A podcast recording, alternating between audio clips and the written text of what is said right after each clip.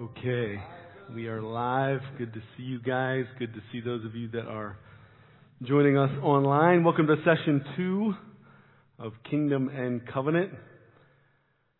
I feel like I'm loud again tonight. You guys in the back want to turn me down a little bit. So, welcome to session two. Um, I think most of you grabbed notes on the way in. If you're watching online, you should be able to find the notes um, on the website. You can download and follow along the PDFs. You should have a, a couple of pages stapled together and then a diagram with some colors on it. I also put out the notes from last week if anybody uh, missed those and wants them.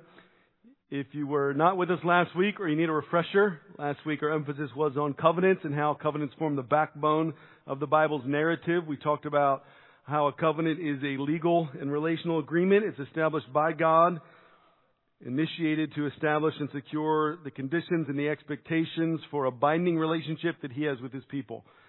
And we saw that God sets the terms of the covenant relationship and He includes conditions, obligations, promises, blessings, penalties, and curses. And we looked briefly at all the major covenants of the Bible God's covenant with Adam, covenant with Noah, covenant with Abraham, covenant with Israel through Moses that we sometimes call the Mosaic covenant or simply the Old covenant.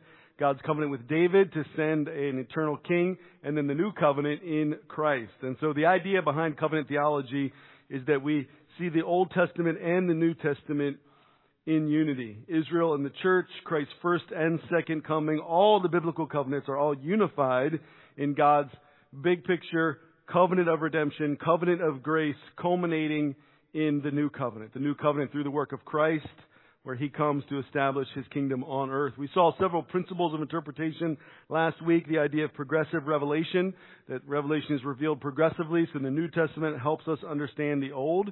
We looked at, at the concepts of inauguration and consummation. Through the lens of the Old Testament, they see inauguration and consummation of the kingdom as one event, but in the New Testament, we see two events, right?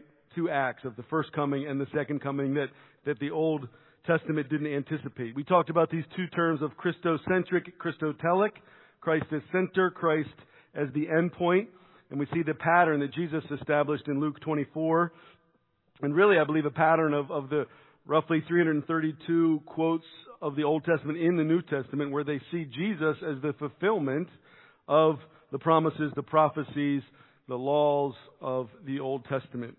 Um, we talked about this term of typology, the idea that Old Testament characters, symbols, and themes are filled with the anticipation of Christ. That they prefigure the Messiah. They're a type of the one who is to come. We also talked a little bit last week about dispensational theology and some of the differences between covenant and dispensational theology. Our brothers and sisters in Christ that believe in the Bible, that, that love Jesus, that will be uh, celebrating with us in, a, in heaven, but have a different uh, set of interpretation for how they see God's plan of salvation working throughout history. So those in the dispensational theology perspective would, would see different dispensations within uh, the history of salvation where God deals with his people differently in each of those dispensations. And so rather than emphasize unity and connection, they would tend to see distinction between the old covenant and the new covenant, between Israel and between the church. And, and most from a dispensational uh, perspective are anticipating the reestablishment of Israel and a physical kingdom on earth. We'll talk a little bit about that later on.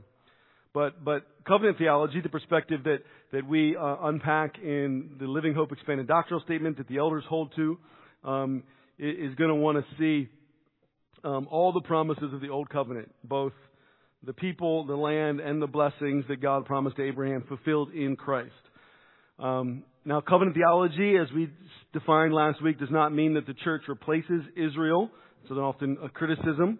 Uh, but Israel is fulfilled in Christ. So Israel comes to its culmination point in Christ. He is the new Adam, the son of Abraham, true Israel, son of David. So all the promises culminate in him, and, and through our union with Christ, those promises extend out to the church. And so we saw several of those diagrams last week the promise to Abraham begins with one man, it extends out to the nation of Israel, and then gradually is, is refined through what we can call that remnant theology, the one single remaining remnant in Jesus, who is the offspring of Adam, excuse me, the offspring of, well, Adam and Abraham. And, and then through our union with Christ, um, those promises extend out to his people, to the church.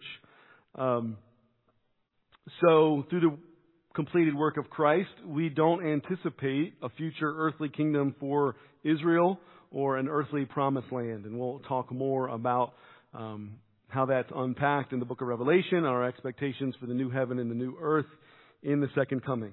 But all of those issues that we talked about last week really are foundational and crucial to how we understand the Old New Testament, how we understand and interpret the scriptures, how we understand God's plan for salvation, but, but tonight, for tonight's purposes, how we understand eschatology, which means the study of the end times. That's going to be our focus tonight. I'm going to lay out lots of different issues. As we did last week, we are going to ask you to hold off your questions till the end because we kind of want to lay out some perspectives and, and come to a point, hopefully last 15 minutes or so. So please, please write down your questions. If you're watching online, you can type them in the chat box and we will um, do our best to answer your questions here tonight. Um, Living Hope Church has our belief statement that all of us at Living Hope hold to, and then our expanded doctrinal statement that the elders hold to. Our expanded doctrinal statement as it relates to eschatology says this God the Son, Jesus Christ, will come again to the earth in bodily form at an unknown time, bringing to completion God's plan of redemption secured at his first coming. At the second coming, he will bring final judgment on all people, living and dead, and angelic beings, and transform all things into a new heaven and a new earth. The unrepentant will face eternal punishment, and the regenerate will be raised to eternal life with a glorified body. So that's the, the basic framework. We're going to unpack lots of uh, perspectives and topics, even some differences, different scriptures and different interpretations. But, but as we begin tonight, before I pray, let's keep two things in mind. Um, the first is that if you love Jesus and you believe the Bible is the Word of God, we have much, much more that we agree upon than we disagree on, right? So even if you walk out of the room thinking, well, I, I don't know that I that I see things the same way as Pastor Tim and Pastor Matt do. That's okay. We love you. Let's be humble. Let's trust one another. The second thing, and this is the thing that's most exciting, Jesus is coming back. Right? That's what tonight is all about. Jesus is coming back. So no matter eh, if you're frustrated, if you're confused, if you're bored, let's just remember that. Jesus is coming back. Hebrews 9:28 says that Christ having been offered once to bear the sins of many will appear a second time not to deal with sin, but to save those who are eagerly waiting for Him. Amen. So let's let tonight be about eagerly waiting for Jesus. Let me pray and we'll dive in. God, we thank you for the promises of Scripture. We thank you for what Jesus accomplished in His life, in His death, in His resurrection, in His ascension, and we thank you for the promise of His second coming.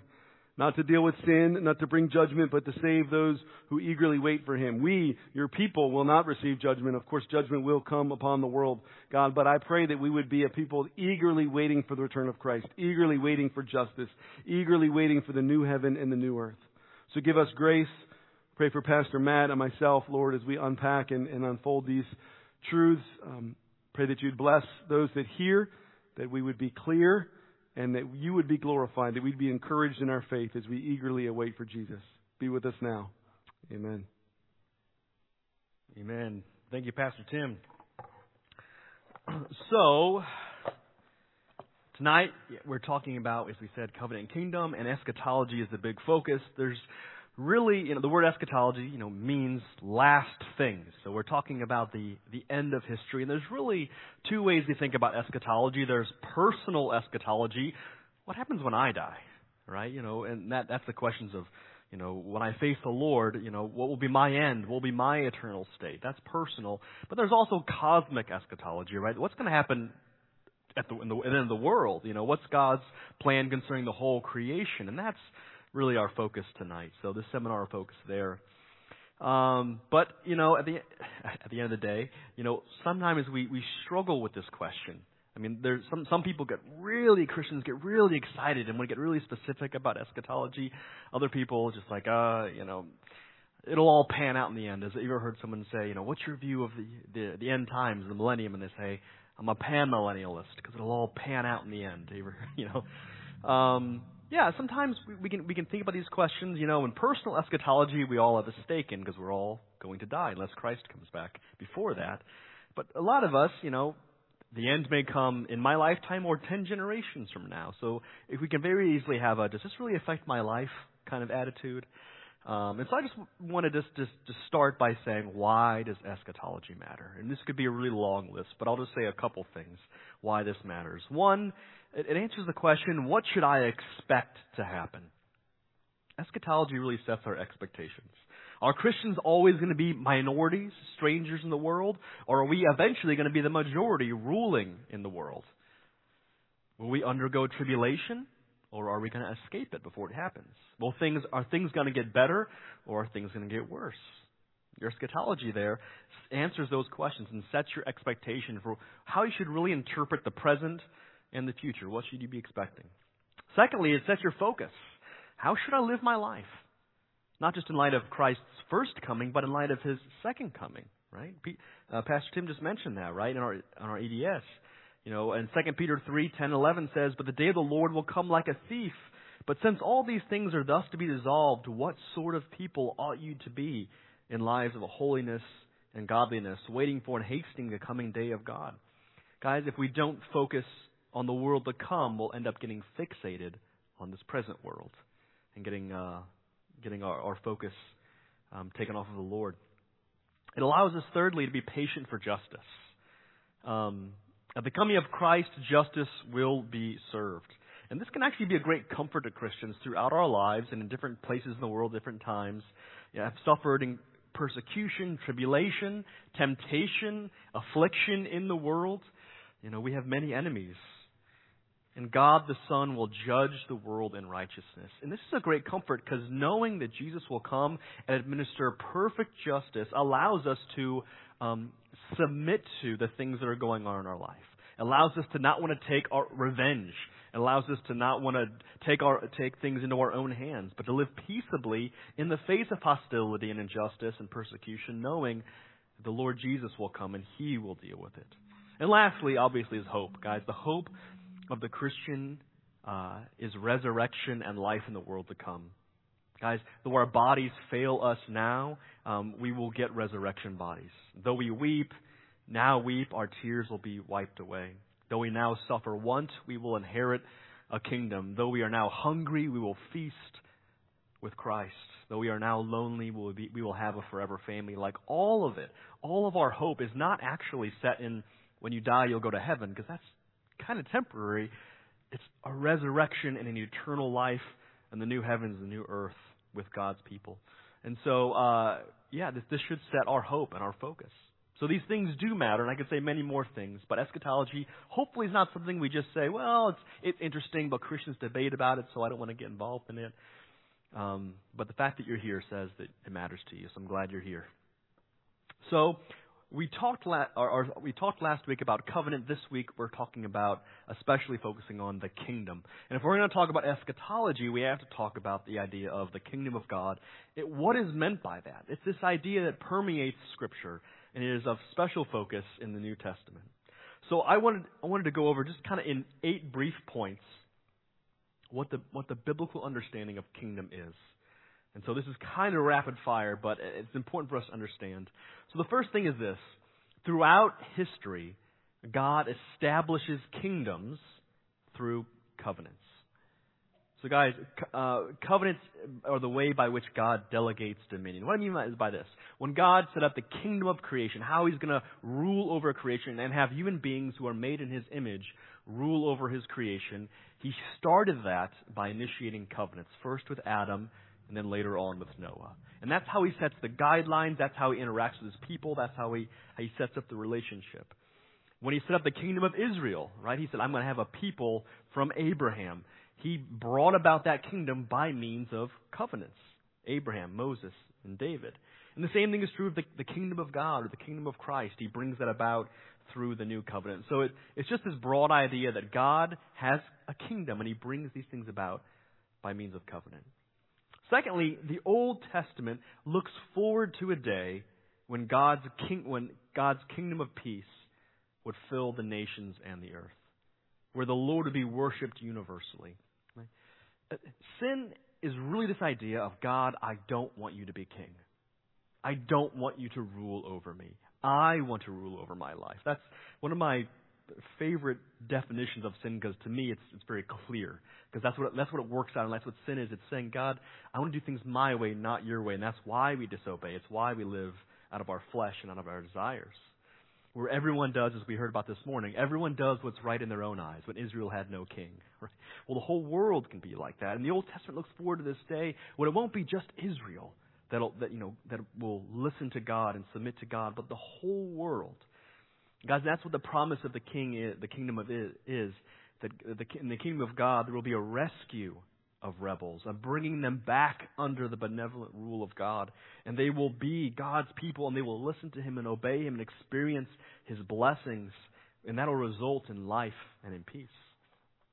So this is um, predicted through a series of different um, prophecies and predictions. Thirdly, the kingdom of God is described in the New Testament pretty simply as the reign of God. Right? It was easier, maybe in the Old Testament, where you could say, "Where's the kingdom of God?" You could kind of look like, "Well, it's, it's there in Israel." And we got geography, and we have all of that, but it, it's it's a little bit more decentralized in the New Testament, right? Fourthly, this this es, this eschatological kingdom appeared when Jesus came. That's why when Jesus first came, right out of the gate, he started preaching the gospel, and the good news was the kingdom that, that we've been talking about, the Old Testament prophets were proclaiming and looking forward to, has come now that the king has come to earth. That's why in Mark 1.14, Jesus says, The time is fulfilled, the kingdom of God is at hand, repent and believe the gospel. And so, Fifthly, people now enter the kingdom of God by faith in Christ. So it, it's this thing where, where people can come under God's rule and live with Him as King right now. God rules over His people, and they enter in the kingdom by faith. So that's why it's called the gospel of the kingdom. It's here, and you can believe and live under God's rule now. I mean, that's the conversation Jesus has with Nicodemus in John chapter 3. Six, this is an invisible kingdom now as Jesus reigns from heaven. This, we talk about this in Luke chapter 17. The Pharisees are asking when the kingdom of God would come, and Jesus answers, The kingdom of God is not coming in ways that can be observed. Nor will you say, Look, here it is, or there. For behold, the kingdom of God is in the midst of you. So, currently, right now, Jesus is talking about where the kingdom is now. It is, in some sense, it is a spiritual kingdom. It is invisible. It is is God ruling directly over his people through his Son or by his Son through his Spirit. And so we who are in Christ are living right now with Jesus as our King. Uh, number seven, this contrasts the kingdom of this world. And we see this, there's, there's these kind of these two kingdoms in conflict the kingdom of this world and the kingdom of Christ. And if you, as a believer in Christ, you're kind of, you are a citizen of God's kingdom, but we're still living in the kingdom of this world. That's why Scripture talks about us being exiles, being sojourners. Like we're not living really in our land anymore.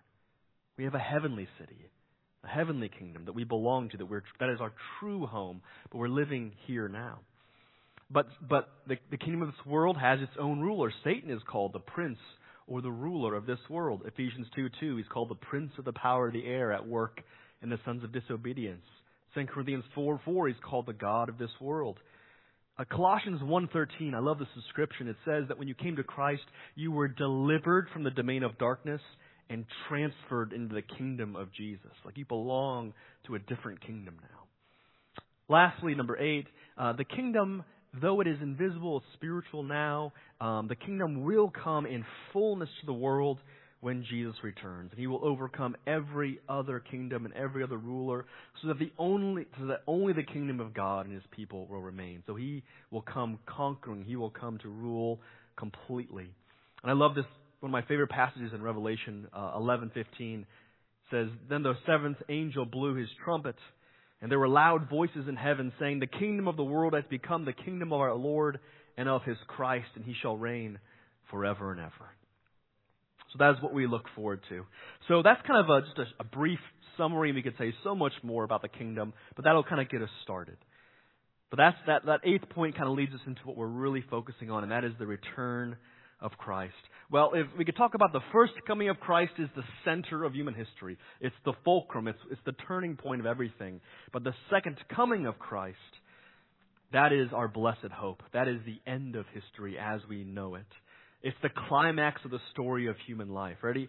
The king will return in glory. He'll slay the dragon and rescue his bride. I mean, that's, that's every good action movie, right? That's every good story, essentially, mirrors that story. Our heart longs for that story.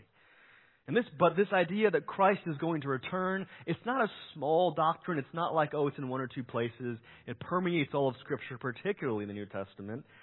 It's taught and promised in Jesus' ministry in the Olivet Discourse of Matthew 24, 25. Uh, Jesus promises it at the upper room discourse when he says, Behold, I prepare a place for you. If I'm doing that, I will come back and bring you to myself, so we'll always be together.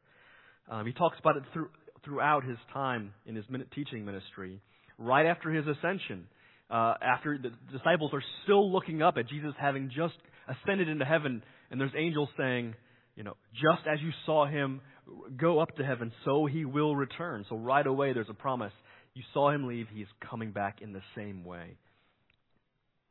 Throughout the epistles, I was looking through it, and really there's only four epistles that do not make a clear reference to the return of Christ. One of them is Galatians, and that is because it's such a narrow uh, letter that is really dealing with a crisis in Galatia. The other ones are Philemon, 2nd and 3rd John, which are very short letters, um, and so they don't spend much time talking about it. But every other letter in the New Testament makes reference to the return of Christ. So Christians are called to live in light of the return of Christ, to be watchful, to be prepared, looking forward to it, because that is our great hope. The resurrection of the dead. That is when our salvation will be complete. So there, there's much to be said on this topic in Scripture, um, and there's you know much uh, many areas that people disagree on. But I think it's important that we start by saying, hey, what are the major events that we agree on that Orthodox Christians agree that is going to happen uh, surrounding the second coming of Christ? This is just a short list. We could say more, but we believe that Jesus' return will be preceded by signs that there will be increased persecution, that there will be natural disasters, that there will be spiritual darkness, that there will be wars and rumors of wars. And that this, these, some of these things are going to happen all throughout the church age. They've been happening ever since Christ left, and they will continue on. But there is a sense where there will be a heightened, an increased sense of these things happening before he returns. That Jesus will return in glory, as we read about in Acts 1.11. That this will signal the, the end of history as we know it that Jesus will return physically, that he will be seen in the world. Well, that there will be a resurrection of the just and the unjust. John chapter 5 talks about that. That uh, the unredeemed and all evil beings will be condemned. Ju- Jesus will judge the world in righteousness. And that, that those who are redeemed will be transformed or resurrected and come to life. That Jesus will remove the curse from the earth. That is really cool. Paul talks about that in Romans 8. That, that Jesus is not just going to save people. But, but the whole creation has been ruined by sin. And that, that, that creation is groaning to be restored. And so God is going to remake the earth or renew the earth. Uh, and we will dwell on it with Him forever. So there will be a renewed earth. That's talked about all the way back, by the way, in Isaiah 65 and 66, 2 Peter 3, Revelation 21. It, this idea of that there will be a new heavens and a new earth where righteousness truly dwells. All those things I just said people from different views agree on those things. And that's all the main stuff, right? So let's major on the majors. I think that you know, no matter where, it seems like where people disagree on eschatology is not the end point, but mostly how we get there. Different charts or different things, how we view the millennium or that, this or that. So that brings us to our next section. There are issues that are in question, right? And um, we're not going to be able to talk in depth about all of these, but here are some of the things that we disagree with or, or people define differently, right? The rapture. Is that something that is visible or invisible? And what is it? And when does it happen? Tribulation, is that a specific period of great tribulation? Or is that descriptive of the time between the advents of Christ's first and second coming? The millennium, all right, Revelation chapter 20, we'll talk a lot about that tonight. Um, Ten verses. But what is that describing? Is that describing a spiritual reality, a physical earthly rule? Is it specifically Jewish in nature? What, what is going on in this millennium? The resurrections. How, how many resurrections are there? Um, do they all take place at the same time? What is the nature of them? The Antichrist. Is that a singular eschatological figure at the end of history or during a tribulation period, or is that a more general system of evil? The role of national Israel. Does Israel have a, a unique role uh, in the millennium or in, other uh, parts preceding the second coming of Christ? They, are they just included with the church? I mean, all, all, these, and there's of course more questions and more things people debate. Um, but I want to say that all of these, as important as they are, it's the the major events that we all agree on that we should focus on. But these things do, um, there are issues that we disagree on, so it's important we talk about them. So, for whatever reason, we tend to, there, there, there's a myriad of views, but they tend to fall into a couple different areas. And for whatever reason, we tend to group differing views of eschatology according to what you do with the millennium. It's, uh, it's, it's talked about in Revelation chapter 20, and because this is a very difficult passage to understand, uh, and people are trying to say, what does it mean and where does it fit with our whole eschatology?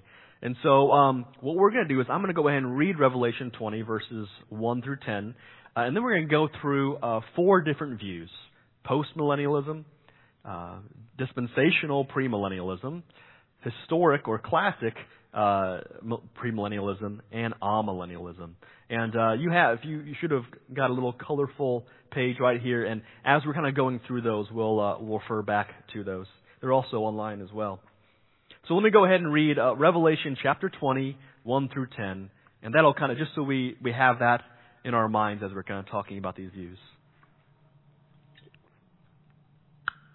It says, then I saw an angel coming down from heaven, holding in his hand the key to the bottomless pit and a great chain.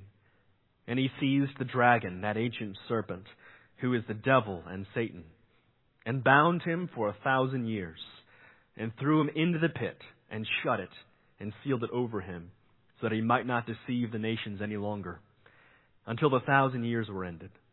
After that, he must be released for a little while. Then I saw thrones, and seated on them were those to whom the authority to judge was committed. Also, I saw the souls of those who had been beheaded for the testimony of Jesus and for the Word of God, and those who had not worshipped the beast or its image and had not received its mark on their foreheads or their hands. They came to life and reigned with Christ for a thousand years. The rest of the dead did not come to life until the thousand years were ended. This is the first resurrection. Blessed and holy is the one who shares in the first resurrection. Over such, the second death has no power. But they will be priests of God and of Christ, and they will reign with him for a thousand years. And when the thousand years are ended, Satan will be released from his prison and will come out to deceive the nations that are at the four corners of the earth, Gog and Magog, to gather them for battle. Sorry, I don't think you have the rest of these. I'll keep reading. I think I only put verse seven verses in yours, but you, you, can listen to this next part. Their number is like the sand of the sea, and they marched up over the broad plain of the earth and surrounded the camp of the saints and the beloved city. But fire came down from heaven and consumed them, and the devil who deceived them was thrown into the lake of fire and sulfur where the beast and the false prophet were, and they will be tormented day and night forever and ever. So those are ten verses, and really I include the first seven because that's really what pertains to millennium 8 through 10 kind of happen afterwards. And so that, so all the views basically are categorized by what do you believe about the millennium and how does it fit? Of course, there's a lot of other issues which we'll talk about. So a quick historical note, we're not actually addressing these chronologically, which means we're not going back to what, what are the earliest views in church history and then, you know, what came kind of later on. We're not addressing them that way. Actually, in, in the early church, there were early forms of what we call premillennialism, which was called chiliasm at the time, and amillennialism, though it wasn't called that either. You know, names change, right? Uh, but the ideas, those were the two was they were pretty prevalent. Uh, the apostolic fathers, those are the those are the um, the people after the apostles who wrote um, for the the late first through the second century A.D. Um, they were divided on this issue. And so though, so though different camps try to, you know, want to claim who, who was the millennial view of the early church, uh, there is some, some division on this issue. Uh, until St. Augustine, uh, in the fourth to fifth century, wrote his massively influential book, The City of God, and he interpreted the millennium of Revelation 20 as describing the present time between Christ's first and second coming, and the first coming and the end of the world. Uh, Augustine is, by the way, probably the most influential Christian since Paul in church history. So uh, this view was held for no joke over a thousand years, um, well into the Reformation. Although there were always those who held to a premillennial view as well. But right around the 17th to 19th century, among Puritans in England and America, a view called postmillennialism began to, began to become the dominant view. Uh, it waned after the world wars of the 20th century. Uh, in the 19th century, uh, dispensationalism arose and became very popular among conservative Baptist groups, fundamentalists, Pentecostals, um, up until uh, it's, it's up until about the 1980s, where its influence has declined somewhat. Anyway, that was just to get you were curious about the historical development. That was the snapshot view. But, but we're going to talk about them in, a, in kind of a different order. And I'd like to begin with postmillennialism. So that's in the blue at the top of your uh, your page there on different views. So postmillennialism. This is the view that Christ will return to earth after the millennium. In this view, the millennium is described as an age of peace and righteousness on the earth, brought about by the progress of the gospel and the growth of the church. That's how Wayne Grudem defines it in his systematic theology. So postmillennialism is called that because it believes that Christ will return after the millennium. So all views in some sense are either pre or post. Either Christ is coming back before or after the millennium, whatever that is. So postmillennialism is considered a really optimistic view of the future of the earth. And there's different flavors of it, but here's basically what it holds to. The kingdom of God is a spiritual kingdom. We kind of talked about this already, uh, where God rules over the hearts of his people. So we've talked about that. But here's what postmillennialism held to, holds to. That God's gospel is going to go out and spread over the face of the earth, but it is going to be incredibly successful. Right? That as people go out and preach, as the gospel goes to nations, perhaps the majority of people on earth, by God's grace, are going to become Christians. They're going to hear and believe, and there, so there will come a time when, when, and that is how Christ's kingdom spreads over the earth and his influence grows, because more and more and more people become Christians and are living under the reign of Christ. Right? That, that was the, that's why it's very optimistic, right? It's a sense that like Christ will conquer through means of the gospel being preached. And the idea is that, that this will affect, by necessity, a transformation in culture. I mean, could, could you imagine if the majority of people, like in America, are, are in our government and, and our leaders and people who run businesses and art, you know, imagine all these people were submitted, faithful believers in Christ.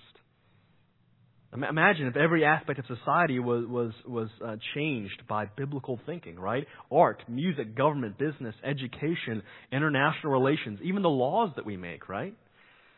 the blessings of the gospel will be felt throughout the world. And so there's this idea that this would bring in a golden era of peace and prosperity. In this way, Christ subdues every kingdom on earth.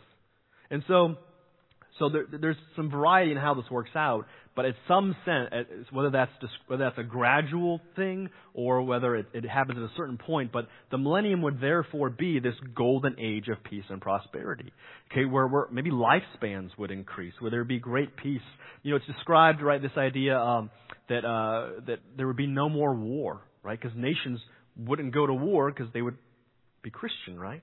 Now, um, now there's different versions of this. There was an earlier version of this that the, the Puritans, a lot of the Puritans held, Jonathan Edwards held, that this would occur mainly by the work of the Holy Spirit and would be a natural outcome of gospel success, right?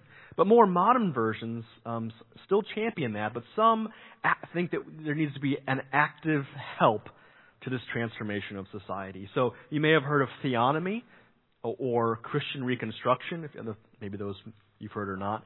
Theonomy is this idea that like all laws and governments should be based on basically the laws of Israel in some sense.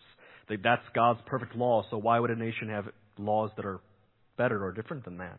So, um, or that Christian reconstruction, right? Um, this idea that society should be shaped around Christian lines. So there's different flavors of it, and some say, you know, we need to preach the gospel and see people transformed, but we also need to do work of transforming society. And of course, there's kind of liberal visions of that and conservative versions of that. Um, And so that's kind of this idea. And it, it, once again, it is kind of opt- considered an optimistic view because the world will get better. That's the expectation, right? Things are going to get, no matter how they look right now, God will save His elect, the gospel will go out, and the world will, will be better. So, the, so uh, many, so some adherents, some people who who hold this view, many Puritans and post-Puritans, Jonathan Edwards, Charles Hodge, B.B. Warfield. If you guys know R.C. Sproul, he held this view. Um, Doug Wilson, uh, and I have Christian Reconstructionists and Theonomists. Can I say this view is actually it, it kind of um, is on the ascendant a little bit because honestly, looking around our world today, we see less and less and less Christian influence in our society. And, and some of you lived, you know, longer ago when you felt like America was more governed by Christian principles. And you're like, man, things were better, right?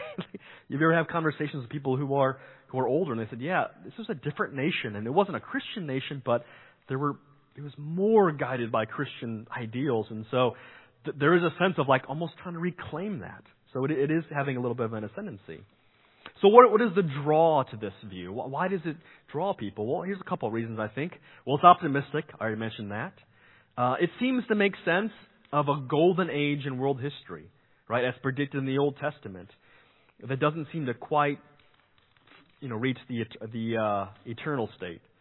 So, I mean, there's, there's passages talking about how, you know, there will be a time when those who live to a 100 are considered young, that, that, you know, that there will be peace among the nations, that we'll, we'll, uh, we'll, we'll break down, you know, swords and spears will be broken down into uh, plowshares and pruning hooks. There'll be world peace. So it, it seems to make sense of those passages that are like, it's not now and it's not quite perfect, but it's better.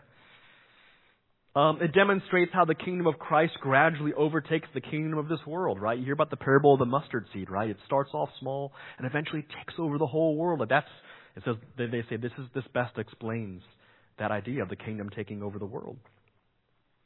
And I just mentioned this a second ago. You know that some have experienced a largely Christian society, have seen its blessings. You know, not that it's perfect, right? But you know we're experiencing an increasingly secular society. It kind of stinks. you know, you know, there's it's getting it's going to be harder in, in in many ways. You know, so you could you could easily imagine why people would be drawn to this idea. But there, but uh, here's some critiques of it. Um, I think there's there's much you could say, but I'll, I'll just hit a couple things. It seems that the New Testament uniformly is wanting to prepare Christians for suffering. Not that things are going to get better, right? In every age, there is great persecution and rejection, not increasing acceptance, increasing dominion over the world. So the pattern that, that we see is not that we're going to be in charge of everything in the way things are now, but that we're going to remain exiles and sojourners. The parable of the weeds, I think, is informative. Right? It's this idea that, you know, that the, the Lord's crop and the weeds are going to grow up at the same time and they won't be separated until a great harvest. Right? So there's this idea that the world and the church, the kingdom of this world, the kingdom of Christ, are going to grow up alongside each other until the end of the age. And there's not going to be a time where one overtakes the other until Christ returns. Christ warns that the way to life is narrow and few find it. Right? Um, and the genuine believers, it seems like, are never really going to be in the majority. Matthew 7, 13 and 14 says that. I mean, Jesus even says in Luke 18, 8, he says, when the Son of Man comes, will he find faith on the earth? Like, the insinuation is not very much. So it, it seems like when we read Scripture, there is not this expectation that the majority of the world will be Christians, but it is a narrow way and a small gate. I will say also this history is instructive that Christians don't really do well with secular power. Um, throughout throughout history, we haven't really done well, and I mean by that, uh, it hasn't been good often for the church.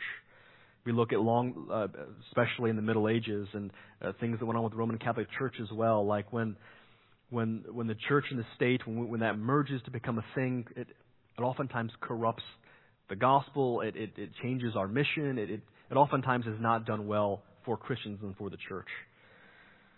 I'll say this also that at times, if, this the idea is is that you know, if we think our responsibility is to shape culture and change culture and you know and take hold of government and take and take hold of the arts and everything else, you can see very easily that creeping in and becoming our focus and becoming our mission. You know, we're trying to change the world along biblical lines. It can easily replace the task of, proclaim, of proclaiming the gospel, you know, living living that way. So, and that this has happened, uh, you know, both on the political left and political right, um, and so I think that's a dangerous thing. It can be. So that is that's a quick summary of postmillennialism. I mean, there's a part of me, like I said, all of these I've wanted to hold at least at one time or not. I remember reading a book on it was called Three Views on the End Times and Beyond, and after every it had like it had a chapter about each view, and then it had three rebuttals or had rebuttals from people who had the other view. And each time I read the chapter, I'm like, ooh, I think that's right. you know, that sounds good. And then I'd read the, oh, okay, I guess it has problems. And then I read the next one, like, oh, this one's right. And because they, they they all have good arguments, and so um, there are things to like about it, but I think there, it has more problems than solutions personally. Uh, the second view that we'll talk about, and then we'll uh, we'll be able to take a break here in about 15 minutes, is uh, dispensational premillennialism. So you'll see that that's in yellow uh, on your sheet. We talked about dispensationalism a bit last week as well. So this is a view that Christ will return in two stages. First, secretly, in order to rapture his church from the earth. This is followed by seven years of tribulation during which the Antichrist rises to power. After seven years of tribulation, Christ returns again, this time visibly and in glory, to establish an earthly millennial kingdom in which Israel plays a central role. So this is a species of premillennialism, um, but it is called sometimes pre-tribulational millennialism, uh, because in this view, Christ not only returns before the millennium, but also before something called the Great Tribulation. So if you look on your yellow sheet there, you see that there's kind of two instances where Christ uh, returns. So you have the church age, then you have believers being raptured, caught up, meeting Christ in the air. Um, uh, so it, so he's not seen uh, in this in this return. He, he takes them to be with him in heaven, and then he returns with his believers with, uh, at the first resurrection at the end of seven year tribulation. So uh, this view is unique to dispensationalism uh, and is based upon a, uh, an interpretation of the prophecy of the 70 weeks in Daniel chapter 9 verses 24 through 27. And I'll, I'll come back to that in just a minute. But in this view, uh, God's attention is focused on the church right now. So what, what God, so right now, what, this is called the church age, uh, and God's focus is on the church. Uh, but the church age will suddenly end at the rapture. That God, that God's plan for the church will end. He'll bring His people, and then God will turn His attention back to Israel because the belief is that there are unfulfilled promises to restore the kingdom to Israel, to restore Israel to the land, for the temple to be rebuilt in glory, for the Davidic king to reign on the throne in Jerusalem. These weren't fulfilled literally, so there, there must be a time for them to be fulfilled, and that time is in the millennium. So, so in this sense, God is kind of ending one program, or com- bringing it to completion, that with His church, and He's returning to and completing uh, a program for Israel. We talked last week about how there's, uh, under dispensationalism, there remains uh, a distinction between Israel and the church that, that uh, continues even to this day.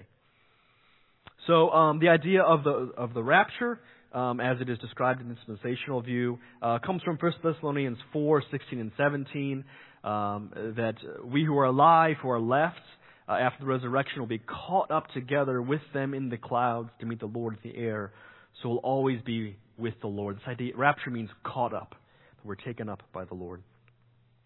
So in this view, um, believers uh, return with Christ to heaven when he returns and so they'll not undergo the Great Tribulation. I will say there is a view called mid tribulation where the rapture doesn't happen until the middle of the seven years.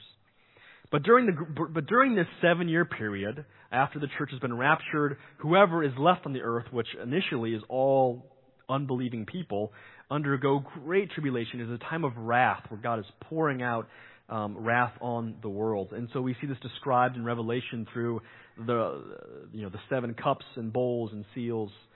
Um, but during this time is when the Antichrist comes to the fore, comes to power, uh, and then uh, God, as I said, God returns His attention to national Israel. So I won't go through all all that happens during this this period, but it is not a good period uh, in this view. So Christ returns at the end of seven years with His saints. And a couple things happen then. That is when we read about Revelation 20, the millennium, where God, bind, Christ binds Satan and conquers the Antichrist and the false prophets, and he, re, and he resurrects saints um, to live with him uh, and establish a millennial kingdom on the earth that will last for a thousand years. Uh, as I mentioned, this is the earthly fulfillment of the kingdom of God, long promised, long ago promised and prophesied. But it is a uniquely Jewish time, and that, that's what's unique to this view. It is a uniquely Jewish millennium. So Jesus rules from Jerusalem. Israel is restored to the promised land and the boundaries that were set earlier on. The temple is rebuilt and sacrifices are offered, though they are not for they are not to atone for sin because Christ has already accomplished that, but rather they're more a memorial uh, in reverence to Christ having done that. So this is considered the millennium then is an earthly reality where Christ is ruling over the world um, with his resurrected, glorified saints on the earth, um, but also the nations. And so it'll be, I guess, be comprised of people who are not believers in Christ, um, but are still living under his rule. So this is so the, the millennium then becomes a time where Christ's kingdom comes to earth and he rules over the nations. As talked about in Psalm chapter 2, he rules with a rod of iron. So even those who aren't believers in Christ are still living under his rule. Of course, this, this and during this time, Satan is bound. Um, and so, uh, but at the end of this millennium, at the end of this thousand years, Satan is released from prison. He's able to gather forces um, from the from nations, from unbelievers, and they come to wage war against Christ. And that's when the last battle happens, and Christ finally and fully puts down um, Satan.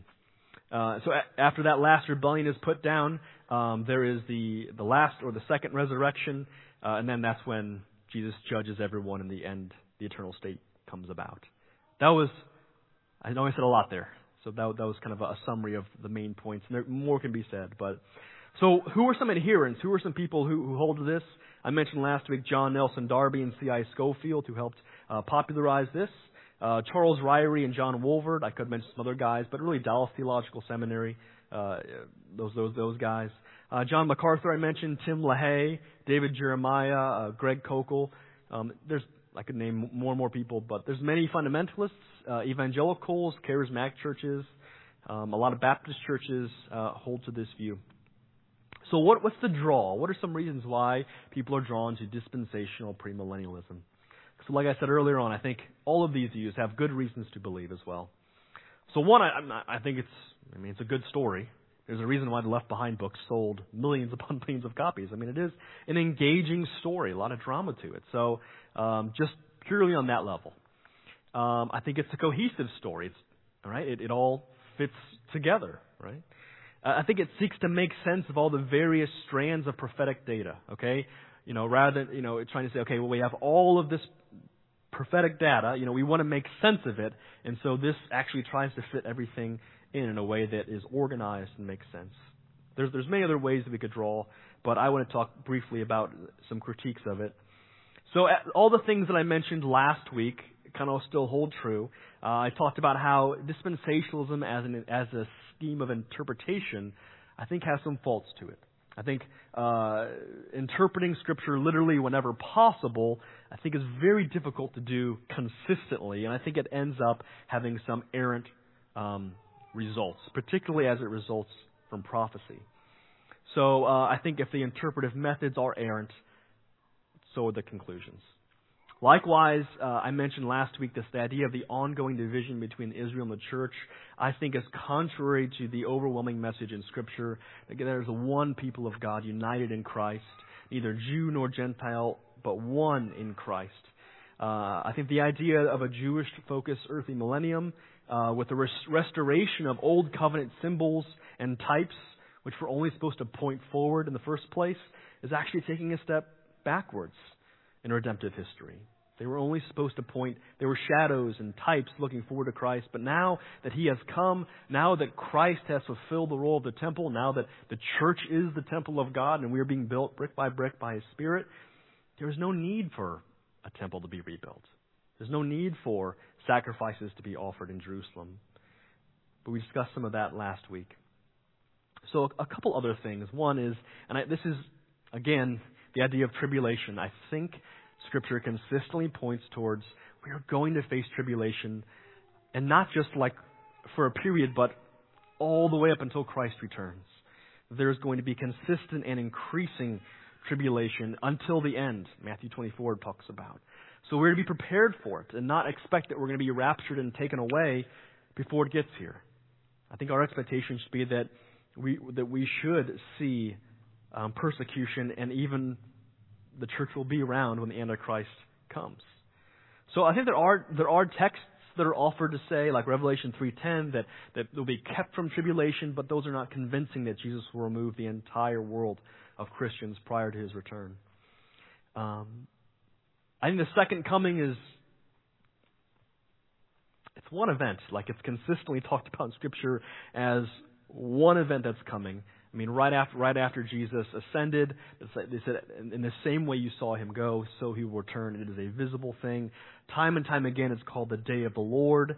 Uh, it is a day of glory. It is a day where Jesus is visible. It's a day of salvation, a day of judgment. Um, but we don't see this, this indication that it's two second comings or you know, one second coming in two phases. That is doesn't really have any precedent in church history. So it's a very new view, and I, I think that puts a lot of weight on it having to be proved. And I, I just don't think there's a very good case. I think Jesus comes back one time, and it is a day of uh, where He's visible and glorious in judgment and salvation. And then lastly, I want to point to this idea of where does the idea of a pre-tribulational rapture come from? Where does the seven years of tribulation come from? Uh, it actually comes from Daniel chapter 9, verses 24 through 27. Uh, the, the pre-tribulational view is dependent upon this, this interpretation. I'm not going to, sadly, I don't have time to crack it open and read it through and do exegesis because we do need to move on. But I do want to say that this is a, a really unique passage. And I, it's four verses, and I encourage you to read it.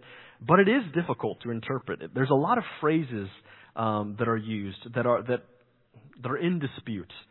First of all, like what do the 70 weeks even mean? Is it literal weeks? Are they years? Are they time periods? There's this discussion of putting an end to sin. There's a talk of an anointed one. There's talk of a prince.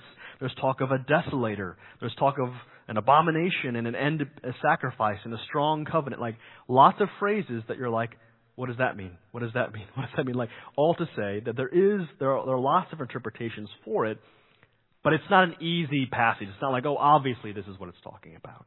It's not super clear. And there are there are many different views. There are some who hold that um, that this passage is was fulfilled in what's called the Maccabean Revolution, where the temple was cleansed. This is prior to Jesus even came on the scene. There are some who hold that these passages look forward to and find fulfillment in Christ, and perhaps even the destruction of the temple in 70 AD. There are some who say this, this passage speaks of the Antichrist. I mean, just to say those are all very, very different interpretations because it's very difficult to know how to hold what what what this view, uh, what this this passage is, is precisely talking about. Doesn't mean we can't know, but what I, I do think is is that that every other millennial view has interpretations for this passage, but none of them are dependent upon this passage which means, oh, this could be a couple different things. Maybe this is referring to the Maccabean Revolution after Antiochus Epiphanes sacrificed a pig on the altar and they came back and cleansed the temple. Maybe that's what it's talking about. Maybe it's looking forward to Christ, you know. But um, but no view stands or falls on your interpretation of this, except for dispensationalism. A pre-tribulational view of the millennium stands or falls on a very unique interpretation of Daniel 9 24 through 27. And maybe they're right. Maybe they're right. I will say that. But the fact that it all kind of hinges on, on, that, on a unique interpretation of a very disputed passage should give us some pause. Um, so there's much more we could talk, and I know that, that there's probably questions you know you have specifically about this. Write those down. There's many things we didn't cover in those two views, postmillennialism and, and dispensational premillennialism. Um, there's a lot to talk about both of those, but we are going to pause. So if you have questions about those particularly, write them down. We'll talk about them in the Q&A. We're going to take a quick five-minute break so you can stretch your legs, do whatever you need to do. Then we're going to come back and talk about two more views and then have some time for some Q&A. Sound good? Great. All right, grab your seat. We're going to dive back in. Um, if you have your colored diagram, um, we talked about post mill, right? The idea that we're in the church age, the millennium is a gradual increase of, of the influence of the church through the gospel prior to the coming of Christ. So Christ will return to an earth that has in that millennial um, state where Christ, where the Christians in the church are, are reigning and ruling. Pre-tribulational, premillennialism, that dispensational perspective in the yellow there, the idea that we are in the church age, that Christ will return. There will be a secret rapture of believers, followed by seven years of tribulation. Christ will return again, and then will be that thousand year millennial reign, followed by the resurrection of unbelievers and judgment. So, um, dispensational premillennialism pictures two separate returns of Christ. We're now going to be there in the orange classic or historic pre-millennialism. If you look there on the diagram, the idea that um, the church age will lead into a time of increasing tribulation. Christ will return and catch up believers in the air, but rather than return to heaven for a seven year interlude, um, believers will be, be caught up with Christ, meet him in the air, so to speak, and then return back down to earth for the millennial reign, followed by judgment and the eternal state.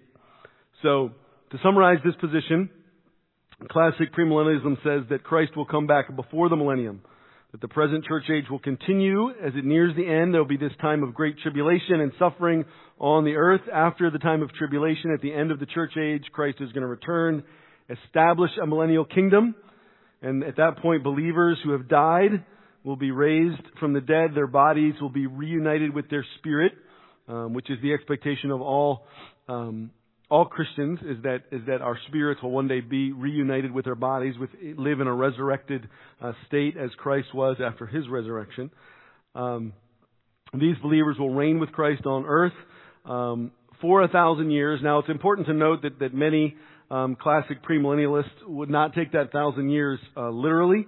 Um, many of the, uh, of the figures and symbols um, in the scriptures are, are uh, fulfilled uh, figuratively or symbolically. So, so it could very well just have been written as a really long time, um, and that's Bible still is the Word of God. Bible still is true and and fulfilled fully and truly and accurately, um, even if it's it's not um, a literal 1,000 year period. Um, Christ is going to reign in His resurrected body on the earth. Um, believers who are on the earth that have been raised back to life in their resurrected bodies will reign with Christ um, alongside of him. Unlike um, pre-trib premillennialism or dispensational premillennialism, the yellow, this thousand-year millennial reign with Christ and believers, there's no distinction made between Israel and the church. Um, it, it, the church is not raptured out prior to um, that time of, of, tribulation. There's one unified people of God um, reigning with Christ. Satan um, will be bound during that time, as, as Matt read earlier from, from Revelation 20, he will have no influence on the earth. During that time of the millennium, there will be many unbelievers that will come to Christ. There will be a period of, of peace and order throughout the earth. At the end of the millennium, um, Satan is going to be released, as, as we read there in, in Matthew 20. He will join with the remaining unbelievers, those that, that lived under the reign of Christ during that millennium, but never were converted. So there will be unbelievers that will outwardly submit to Christ as reigning king, but when Satan is released, they'll join with him. There'll be a final battle. And who's going to win? Jesus, all right. Um, good Sunday school answer. Jesus is going to win in the end.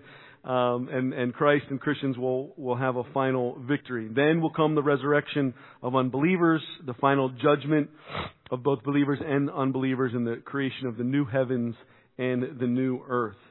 So you can see that laid out there in orange. One return of Christ. There is, in a sense, two resurrections, or two at least one, the resurrection of believers before the millennium, and then the resurrection of unbelievers after the millennium.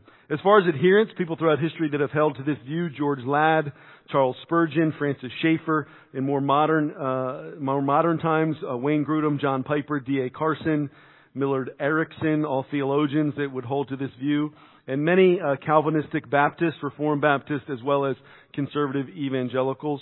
Um, you put uh, Grudem, Piper, and Carson together and tell me that they hold to any view. I'm going to be listening um, because those are uh, heroes of, of, of mine and, and, and um, pastors and men of God that that um, I, I find affinity with much of what they believe.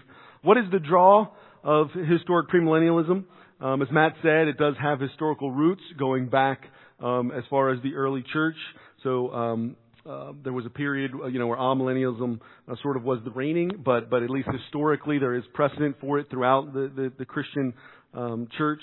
Um, the, the three three other draws that I can give you. First of all, I think it does provide a clear, consistent account and timeline of Revelation 20, as well as other key passages. So the Great Tribulation in Matthew 14, the coming of Christ and the resurrection in 1 Thessalonians 4 that Matt read earlier, um, the rebellion and man of lawlessness in 2 Thessalonians 2. Um, I, I, think that the, the uh, pre-trib um, excuse me, the um, historic premillennialism, I, I think, gives a, a, a, clear, consistent account, sort of a timeline, you could say. Secondly, I think it upholds the unity of God's people as Israel and the church. There are some similarities, right, with, with dispensational premillennialism, but the, the biggest concern that I would have, um, and, and what I think is a draw to uh, premillennialism, is that it maintains the unity of, of what, as Matt articulated, what I, we believe is the clear um, un, unifying of, of, of, Jew and Gentile through Christ. Um, not only does it uphold the unity of Israel and the church, but as I said earlier, there's only one return of Christ. And so, whereas dispensationalism uh, really sees two separate returns, um, premillennialism would, would see one return of Christ um, which I think is a draw for its simplicity, for the clarity with which you know uh, New Testament passages seem to only indicate one return. Um, thirdly, I, I, think a draw of this position is that it deals with the reality of suffering and persecution that Christians experience, that we see in Scripture, that we've seen throughout history, and that is predicted at the end of the age. That there's no reason really to believe that Christians will secretly be raptured out of the earth and avoid the uh, tribulation. Um, and so I think, I think the draw of this position is that we do suffer, we will suffer. Um, that is our experience, and, and that is what Scripture seems to indicate. Um, what are some critiques of classic pre-millennialism? Um, I think from a hermeneutical perspective, and again, principles of interpretation, there's much in the book of Revelation, uh, many spiritual realities between the first and second coming of Christ, the church age that Revelation describes, that, that are spiritual realities in the book of Revelation. Things that, that are happening right now in the church age. And so it is possible that the millennium is not a future physical reality on earth, as, as premillennialism would, would say, but that it is perhaps that, as amillennialism will, will say, as we'll hear in a minute, that, the millennium is a spiritual reality between the first and second coming. And so one of the critiques of, of premillennialism is, is that there are, there are things that are figurative, figuratively and spiritually being fulfilled right now in the church age, and perhaps the millennium is one of them. The second critique, um, I, I think that a case can be made. You could look at, at, for instance, John 5, 28 and 29, Acts 24, 15, that talk about the resurrection of the just and the unjust and give the impression that they happen at the same time. So premillennialism would say that, that Christians are resurrected first, join with Jesus in the millennium, and it's not until the end of that period that non-believers are resurrected. And so, so a critique would be, does the New Testament give us the impression that those things happen together? Thirdly, a third critique, some would say that it's hard to believe that Jesus would be um, reigning on earth as king, that uh, believers would be in their resurrected body, and unbelievers could somehow exist on the earth in their regular bodies while Jesus and his people are in, in resurrected in glory, how could those two things be happening at the same time? How could non-believers exist in that reality? Furthermore, how could they not come to Christ in that reality? So that would be a critique. A fourth critique is that, well, I guess I kind of alluded to this, but maybe I got ahead of myself. Fourth critique is that if, if Satan is bound, as, as we as we read in Revelation 20, if Christ is reigning as king, how could people stand in their sinful rebellion during the millennium? How could they, they stand to, to, in defiance of Jesus, join with Satan for a final battle at the end? Wouldn't they, wouldn't they, in a sense, be converted and come to Christ? So those are, those are some critiques. So, um, most of you came tonight for two reasons. One, because you heard there was going to be better snacks this week than last week. And two, because you really just want to know what Matt and I believe. So I am presenting this position um, because I, I can make a biblical case for for this perspective. Um, I'll be honest with you, I, I can see a biblical basis for either historic premillennialism or amillennialism that Matt is about to present. And kind of like he said when he read that, that book on different views, kind of depending upon who I'm listening to or what I'm reading, you can sort of think, ah, you know, premillennialism, you know, that, that makes more biblical sense. Or ah, amillennialism makes more biblical sense. I'm going to do my best to present a case for premillennialism, and then I'll sit down and Matt's going to get up, and I'll probably think, yeah, he, he's, he's, he's making a good point, you know. So, um, either one of the last two, the orange and the green, either one of those I think fit into my overall theological framework and the overall theological framework that you'll find in our expanded doctrinal statement.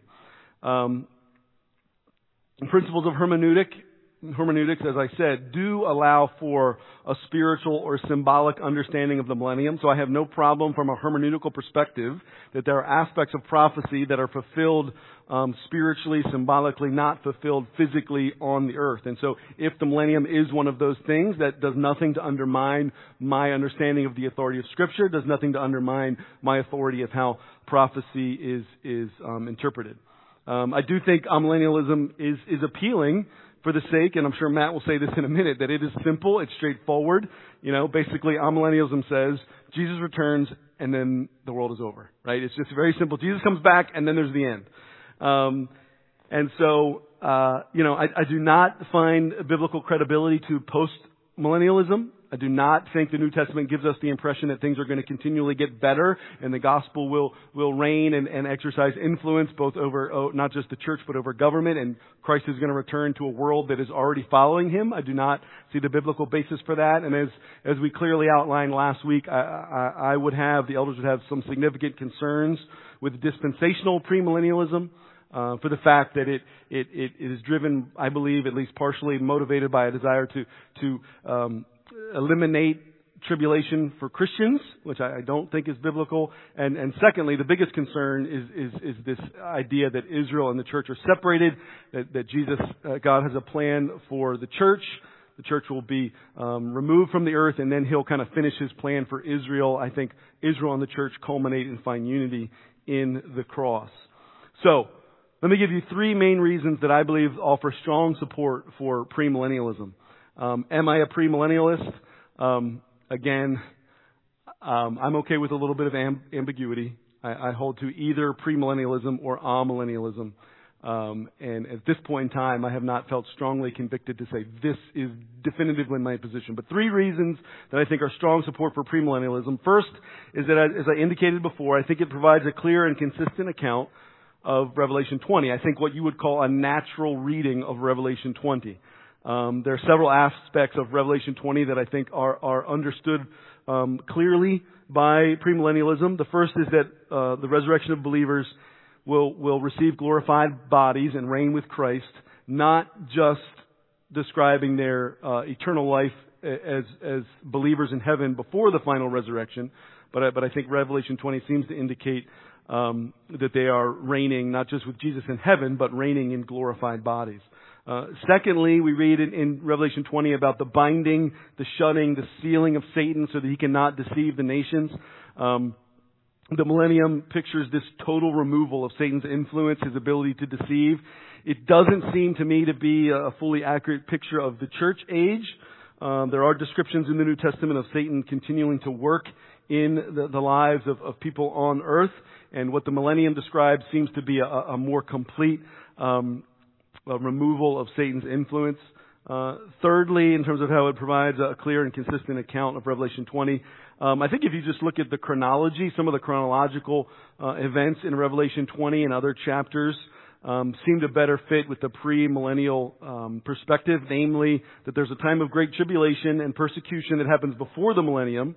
Then Christ returns, Satan is bound, there's this millennial rule, and then you have a, a release of Satan in a final battle followed by, by final judgment and the new creation. And so the timeline of, of an increasing time of tribulation, then the millennium, and then a final battle seems to better fit um, in the premillennial perspective. So there's, there's, that's kind of the first one, just a, a, clear and consistent timeline, a natural reading of the events of Revelation 20. Uh, secondly, um, there are several texts in the Old Testament that don't seem to fit either with our current state, which is the fallen world, but they also don't seem to fit with the new heavens and the new earth in eternity. And so, uh, again, uh, sadly, for sake of time, um, we won't look at these, but if you want to write down Psalm 72, 8 to 14, Isaiah 11, 2 to 9, Isaiah 65, verse 20, Zechariah 14, 6 to 21, um, you read through some of those passages, and, and it becomes difficult to, to imagine wait a minute, is this describing the fallen world, or is this describing the new heavens and the new earth? And the premillennial perspective says, well, there's this in between period right? Where where there, Christ is reigning, there's the, the, resurrected bodies are there, but there's still sin. There, there's not everyone is under His rule, and and maybe that makes a, a better better sense of those passages. Um, passages where we see what you could say is the, the global reign of Christ in glory. But the global reign of Christ in glory is still happening in a fallen world where there's sinful people and needy people. And we can say, okay, maybe that's what Revelation 20 is talking about, this period of, of millennium. Um, Thirdly, so one of the biggest critiques of, of the premillennial, premillennialism and a critique by the amillennialists is that um, how can fallen sinners and glorified believers live together on earth?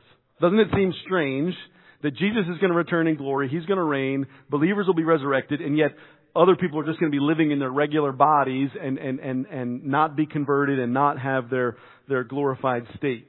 Um, yes, it is strange. But that doesn't mean that God couldn't do it. Okay? So, so I, I don't think simply saying it's hard to imagine is a reason that it couldn't happen. Jesus, after all, um, received his resurrected body and lived on earth for 40 years. He lived on earth in a resurrected body. In fact, Matthew 27:53 says that at the time of his resurrection, other people were raised from the dead, uh, uh um, raised into their glorified bodies, and lived on earth um, during that time. So, so there were people that that were on earth when Jesus was in his resurrected body that were not converted. And so I think it's possible for, for that uh, state of affairs to happen in the millennium. Um, you may say, well, wait a minute, if Satan is bound for a thousand years during the millennium, how is it that, that sinful people who have not yet received their glorified bodies, how is it that they wouldn't submit to the reign of Jesus? Right? If Jesus is there in his glorified state, and Satan is bound, how could they not be converted? How could they not come to Christ? I think ultimately we can answer that just by saying that the root of sin is the human heart. Right? The root of sin is not ultimately the work of Satan. Satan blinds us and tempts us and manipulates us. Um, the root of sin is not ultimately the absence of God. Even in the presence of, of the glorified Son of God, people can, can, continue in sinful rebellion. And, and so, uh, for those reasons, I, I think I can make a strong biblical case. I'm very comfortable um, with the, the, the historic pre-millennial perspective. Um, I think it fits with the biblical data. Um, if you look at our expanded doctrinal statement, it, it fits with that as well. So Matt's going to come now and make a case for amillennialism, um, which he's more convinced of. I'm sort of in between, hmm. but have at it, brother. Well, thank you. Um, Jesus was only in his resurrection body for 40 days, not 40 years, by the way. Oh, did I misspeak? Yeah. I apologize. well, um, yeah, thank you. Yeah, there's been times I, I guess I read. There's a lot of guys I respect who are, who are pre-mill and um, who, yeah, I, I read their stuff and yeah, it makes a convincing case. But I like to quote the Apostle Paul. He says, "And now I will show you a still more excellent way." Um, amillennialism, uh, Grudem describes it as the view that there will be no literal thousand-year bodily reign of Christ on earth prior to the final judgment in the eternal state. On this view, scriptural references to the millennium in Revelation 20 actually describe the present church age. So let me do a quick summary of what this view states, first of all. Amillennialism does not really mean no millennium, so it's really kind of an unfortunate name. Uh, it just teaches the millennium of Revelation 20 is really describing right now, the time between his first and second coming. It's the present rule of Christ with his saints in heaven, and at the same time, it describes this period of right now where, where Satan is bound to prevent him from wholesale keeping the church from completing her mission. All right, to take the gospel to the nations. So that is kind of the general gist of how they interpret uh, the millennium. Uh, the second coming, in this regard, if you look, this is the uh, the green uh, at the bottom there. Um, the second coming is the conclusion of history. So pretty much everything uh, closes up uh, at the coming of Christ, including the resurrection of the just and the unjust, the final judgment, the cleansing of the earth and cosmic renewal. It all happens very quickly after Christ returns. So is, Christ comes to bring an, this age to a close and to bring the age to come to the eternal state with no intervening period. So, uh, so there's kind of the other summary of it. Um, I will say, like, as far as Revelation goes, as far as reading the book of Revelation, something that's important to understand is there are, if you look at, if you have an ESV study Bible, there are multiple different ways, like, to interpret Revelation. I, by that I mean, like, how do you view it? Is it a straight chronological story? Um, is it to be, I mean, different people in history have interpreted, is this supposed to be a, um, analogous to, to what's had different periods in history? Um, but, uh, under this view, Revelation is really not to be read straight through as one continuing story. Um, meaning, starting in chapter 4, the author of Revelation, John, is telling the story of Christian suffering at the hand of evil world powers, culminating in the Antichrist, culminating in Christ returning. But it's really a cycle. There's, there's multiple cycles. So it seems like if telling the story of, of, of Christians suffering, undergoing persecuting, uh, persecution, being faithful, and then, you know, and God pouring out judgment, preparing to send His Son, and then Jesus comes and puts things to right. But it's the same story of the coming of Christ told in a few different vignettes.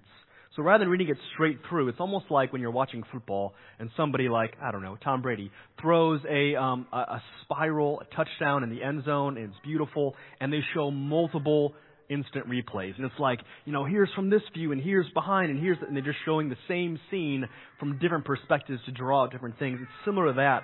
And it does seem as though Jesus returns several times in the book of, I mean, he the return of Christ is described several different places in Revelation. 8, chapter 8, verses 1 through 5, chapter 11, verses 15 through 19, chapter 14, verses 14 through 20. No, chapter 16, verses 7 through 20 through two. Uh, I don't I actually don't know when it ends because I put a two and not a twenty. Um, all that to say, there are multiple places where it seems like that the, the Christ coming is described multiple times, but sometimes the focus is on wrath.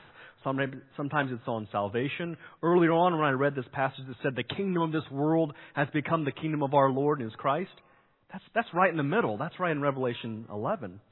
So it seems like um, they're using a lot of different Old Testament uh, language to describe uh, what's going on. But with each cycle, and by the way, this is called recapitulation or progressive parallelism because theologians have to create annoyingly big words to keep their jobs. Um, so uh, we the cycles kind of intensify throughout the book. But to read that, but the idea is if you read the book of Revelation in a straight, rigid, linear fashion, it becomes almost incomprehensible. So, um, some, some classic adherents uh, to this view um, uh, Augustine, uh, and then some guys who maybe are not as notable as the premillennialists, but Herman Bavinck, Louis Berkhof, Anthony Hoekema, more modern guys, uh, Michael Horton, Sam Storms. Uh, the Roman Catholic Church does hold to this because of Augustine. Uh, many confessionally reformed denominations hold to this view. So what is what are some draws to this view? Um, well, I think that it's the, the history of it. It has a long history. I mean, it's been for for a very long time in church history. This was the majority view, so that gives some people some um, some comfort. Um, it avoids some of the difficulties associated with an earthly millennium. I mean, to mention some things that, yeah, when you think through an earthly millennium, it can be kind of weird if you're thinking through implications, and so it kind of avoids that. Uh, like historic premillennialism, uh, it understands that Revelation, uh, the tribulation and persecution that Christians suffer, is not just for one generation. It's not like the book of Revelation is really kind of like mostly for a generation that is way in the future, um, but it's meaningful in, in uh, throughout all generations. All Christians can gain courage and hope, and it's it's a, a blueprint for how we can undergo uh, hardship and even be prepared to suffer from the Antichrist um, but know that we have hope in Christ as, as overcoming our every enemy. And lastly, just the simplicity. I mean, look at that chart. I mean, it's it's just so simple. It's like one thing, right? So if you like it simple, okay, that um, yeah. So there's not so many lines that are confusing. It's just, you know, stuff happens now. Jesus comes back. We're done. All right. So, but there are some critiques of it, right? So some say that there is, and Tim mentioned this, so I won't spend a lot of time, but there is a biblical warrant to anticipate a time that is better than the church age, like better than right now, but not quite perfect. And he drew out some passages there, and it seems like there is something, there could be another time uh, in between those. Um, uh, the, the other idea is how, how can Satan be bound, right? So he's not deceiving the nations, and at the same time be the prince of this world, the God of this age, the prowling, lying, seeking those whom he may devour. I mean, it's like, how do you reconcile those two ideas? Uh, the, the second thing I just I just talked about this idea of recapitulation that you know the Revelation is really a series of cycles describing the return of Christ overcoming enemies. Well, if you can say if you can prove that's false and that's not actually how Revelation should be read, well then this kind of falls flat. So um, I'll, I'll pause there and say every one of these views has questions that are hard to answer or has problems. That's why we haven't solved it in 2,000 years, all right? So I, I want to hold things, you know, firmly but humbly. And I think we should all kind of have that when it comes to things like this. So, so now a case for, for, for the amillennial view. I will say this is my view. I, I do hold it. Um, and as, as I agree with everything, you know, amen, everything Tim said about how, you know, within our doctrinal statement, these two views kind of fit, uh, fit well, this premillennial and amillennial view. Um, so I have opportunity, you know, to, to teach on this, and I'll present my own view, but this is not, as we said, the view of the elders or of Living Hope Church. Um, but here, here's a case for the amillennial view. The first is this, is the idea of two ages. So the New Testament, I think, gives us a model for how to think about uh, the present and the future. It's a formulation laid down by Jesus in the Gospels and repeated by Paul and the author of Hebrews. It's sometimes called the two age model. Jesus speaks of this age and the age to come. Does that sound familiar? You read in Scripture, you know, for example, you know, if you commit blasphemy of the Holy Spirit, you will not, you will not be forgiven in this age or the age to come.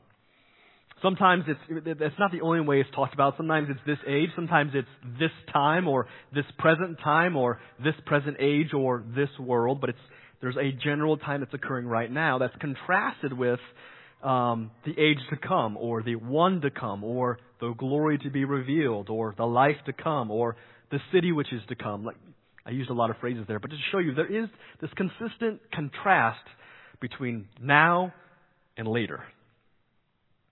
For example, in Luke chapter 18, Jesus says, Those who lose family, house, and land for the sake of the kingdom will receive many times more in this time, probably referring to life in the church, and in the age to come, eternal life. In Matthew, this is called the new world or the regeneration. Jesus talks about uh, in Luke chapter 20 that the sons of this age marry.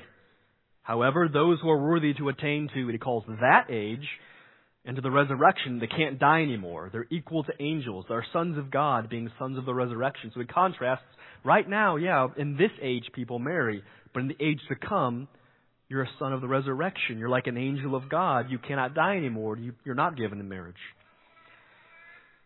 We talk in 1 Timothy uh, chapter 4, verse 8. Um, Paul talks about how godliness is of value both in the present life and the life to come. Satan is the God of this age, but he's not the God of the age to come. I mentioned the parable of the weeds earlier on. The parable of the weeds teaches that at the end of the age, there will be a harvest when all causes of sin and lawbreakers will be removed and tossed into the fire. The indication is that in the next age, the age to come, the righteous and the unrighteous do not coexist, as in an earthly millennium. Matthew 13, 36 through 43, if you want the reference for that. So I've given you a couple examples. I could give more, but I just want to say that this is a pretty f- firm uh, principle in the New Testament that there is this division between two ages, this age and the age to come. But, so I think this two age model, which Scripture gives us, doesn't really make room for another age in between the two ages. Because I don't think the age to come describes the millennium because the age to come is described as perfect. And it's, an ever, it's, a, it's a never ending age. And as I just said, it's not an age that the unrighteous get to be a part of. So uh, I don't think the two age model makes room for an earthly kingdom. That, that, that, that is really kind of like a blending of this age and age to come. That's what an earthly millennium would have to be. This age will continue until Christ returns And when he comes, he brings about the age to come, the final age, the age where death dies, where saints are glorified, and the earth is released from bondage. That seems to be um, I, what Scripture is pointing us to. So I think that's very good grounds for Scripture giving us an interpretive framework for how to think about and how to interpret more difficult passages. Two ages. Uh, so, sec- secondly, what does Revelation 20 actually say? Because that's what we're all debating about, right? What, is, what does Revelation 20 actually say? I read it um, verbatim earlier on. But point out that the millennium of Revelation 20 says nothing about Israel, nothing about the temple, nothing about Jerusalem, or sacrifices of priests, or even living a long life, or an age of peace on earth, or anything like that. None of that is mentioned. All of that is imported from outside of it. There's really two things that we, that we know about the millennium. Satan is bound for a thousand years, so he cannot deceive the nations. Of course, at the end, he'll be let out. Secondly, the souls of those who were beheaded for their faith in Christ and not submitting to the beast came to life. This is called the first resurrection. And they reigned with Christ for a thousand years, presumably the same thousand years that Satan's bound. These are concurrent things. And while the rest of the dead were not resurrected, resurrected until a thousand years later. So, what do we do with those two things? Satan's bound, saints are resurrected.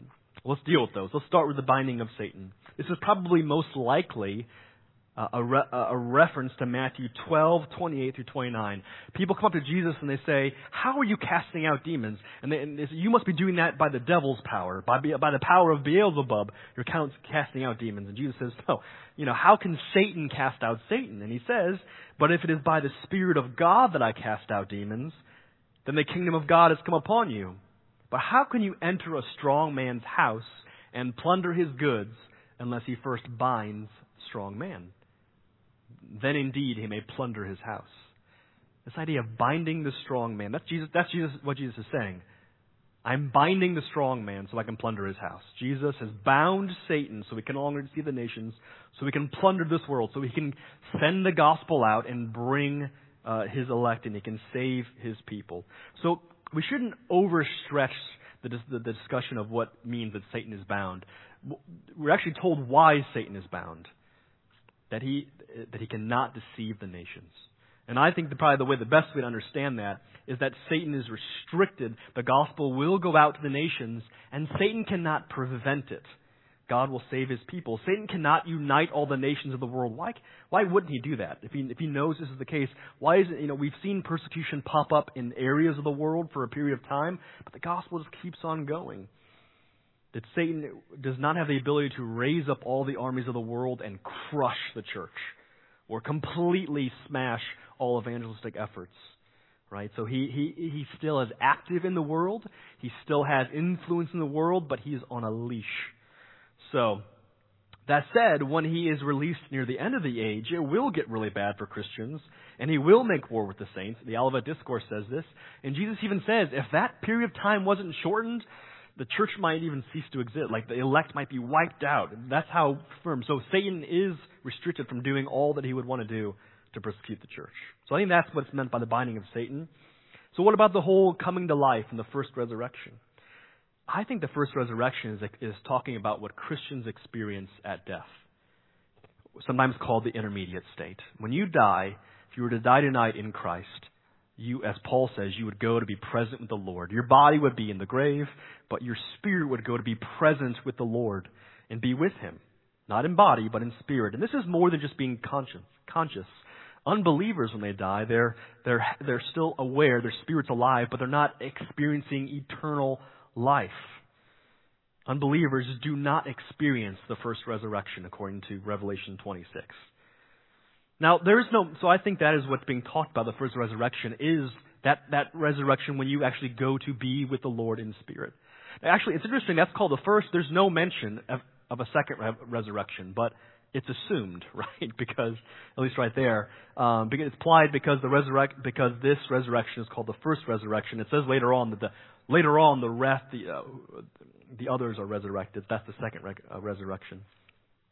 So premillennialists believe that the first resurrection is a physical resurrection at the beginning of an earthly millennium. And the second resurrection is also a physical resurrection of unbelievers this time at the end of the millennium. However, the resurrection of the just and the unjust is separated by a thousand years. But I don't think the New Testament makes an allowance for that. John, I think, I think John 5, 28 and 29 actually is indicative of this. Do not marvel at this, for an hour is coming when all who are in their tombs will hear his voice and come out. Those who have done good to the resurrection of life, and those who have done evil to the resurrection of judgment. It seems like that's one event, not separated by a thousand years. Nothing, no indication right there that some will hear now and then some will hear a millennia later. It seems like it's one event, and he says all. Matthew 25 says the same thing when Jesus separates the sheep from the goats. Amillennialists see it this way. The first resurrection is for believers only. It is spiritual. It is going to, coming to life and being with Christ in that way. And the second resurrection is physical. Everyone experiences the second resurrection because that's what we talked about in John 5. Um, likewise, though, you have this idea of the second death. So there's, there's, there's the first resurrection, the second resurrection. There's the first death and the second death. I think the idea that, that the, the idea of the death and the resurrection mirror each other. Right? In verse 6 we hear about that. The first death is physical. All of us will die. Well, unless Christ comes back, you know, but believer and unbeliever alike will experience the first death. But only unbelievers will experience the second death, which isn't physical, but really eternal and spiritual. So only believers experience the first resurrection. Only unbelievers experience the second death. So I, I, think there is warrant to interpret it that way. I think it's also important because there's almost no passages in Scripture that talk about the intermediate state. They give you hope that when you die you'll be with Christ. And I think the I think the millennium is one of the primary passages that talks about that and should give us hope. You will reign with Christ. You will be alive with Him in glory. And it gives it gives people who are suffering for their faith, even the point of being beheaded. Um, under, under um, tremendous persecution, encouragement. Lastly, and I have to go quickly here so we have time for questions, um, I think there are problems with an earthly millennium. I, I do think there is warrant for it. I think there is the biblical warrant for it, but I do think there are issues that have to be overcome that, for me, are, are, are pretty great. I, I, and I'll say this I don't really see what an earthly millennium is for. And what I mean by that is what is actually being accomplished that needs to be accomplished that can't be done in the new heavens the new earth. So Jesus reigning physically over his enemies, or um, even his rule over an earth that even his rule on earth isn't eternal in this view. Like Jesus comes and he reigns for a thousand years um, physically on the earth, but ultimately the nations revolt against him. So it, it doesn't seem like it's it's fully accomplishing the full victory. I mean, he, he has ultimate victory, but um, I, just, I don't see what it accomplishes. Secondly, the population of the millennium is kind of interesting, and, and, and Tim alluded to it, because uh, this is this is who would be on earthly millennium: glorified believers who have experienced the first resurrection, um, and the second at that point, presumably unglorified believers, so people who made it through the second coming, uh, who uh, weren't believers at the time but now have become believers. So then you have like glorified, perfected saints, maybe your next door neighbor, and you are like a new believer, so you're still in your body that's going to die. But then you also have unregenerate people who survived the second coming and are still in sin. It, it, it, it does seem kind of weird. But once again, that in of itself doesn't make it wrong. It just, I think it's, it's an odd thing. But I want you to imagine this, though. Imagine that, imagine you right now, your hope is that, like, you and I, we struggle with sin. We struggle with temptation in this life. And when we die, there is a, oh, I'm done. I'm done with, I'm not in my resurrection body yet, but man, I am done with sin. You get to be with the Lord in heaven. And imagine, when, like, there are saints. There are fathers and mothers and friends and saints of old who are in glory right now, who are singing praises to God. They're in a place where there is no sin no evil. Then imagine coming back to this world and being around sinners once again. There's a part of it you'd be like, oh man, like uh, honestly, like you're actually leaving sinless perfection and coming back to a world where there eventually will be people who still hate Jesus and revolt against him, and you're still in a world that has sin in it. So to me, that seems a little backwards. Coming coming back to that kind of world seems like not quite glory that we want. I would say this a big question I have is when is the curse removed of Romans 8? Romans 8 says that when the sons of God are revealed, that is when the earth will be released from the curse. So, what, what about the millennium? I think you have to come down to one one of the following must be true about the millennium. Either glorified believers live alongside sinners on a cursed earth still, like you would resurrect and come back to a cursed earth, or the opposite is true, that you come back, that you'll be resurrected and live on a glorified earth, but sinners are living on a glorified earth, which to me seems impossible because Scripture seems to, or clearly says that the imperishable cannot inherit, or the, the perishable cannot inherit the imperishable. So we could say more, but I would say that that's kind of where I stand. Every view has issues. Amillennialism has has issues. They all do. But um, I think that there's good reasons to hold uh, to this view. Uh, I'm not going to have time to go to it, but I did say, you know, it is helpful to say, well, what actually is going to happen? In the next page or two on your notes is my summary of what I think how things are going to go down, the order of events, trying to hit on not necessarily everything, but the main points. So, we good? good? Yeah, please do look through that that resource there in the in the end and sort of the the uh, unpacking of the, the the order of events from an amillennial perspective that should be super helpful to you. We want to just take a minute now and uh, and see what questions you have, what we can clarify.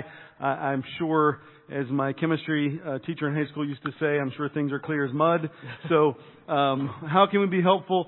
Lachelle, I did not see any questions coming in online, so we'll open it up here to the room. Um, who wants to go first? What what can we clarify?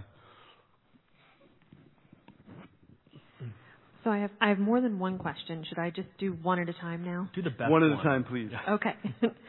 um, so the first one is about if Satan is bound now, does that mean that before the first coming of Christ he was unbound? Yes. In the sense that, like, uh, there was, there seems to have been a, a well, there, yeah, before the kingdom of God came with Christ, um, there was a considerable amount of darkness in the world being under the power of Satan, and it, you know, it, it still is to a degree, but he's restricted as the kingdom of God is spreading throughout the world, and Satan can't do anything to stop it.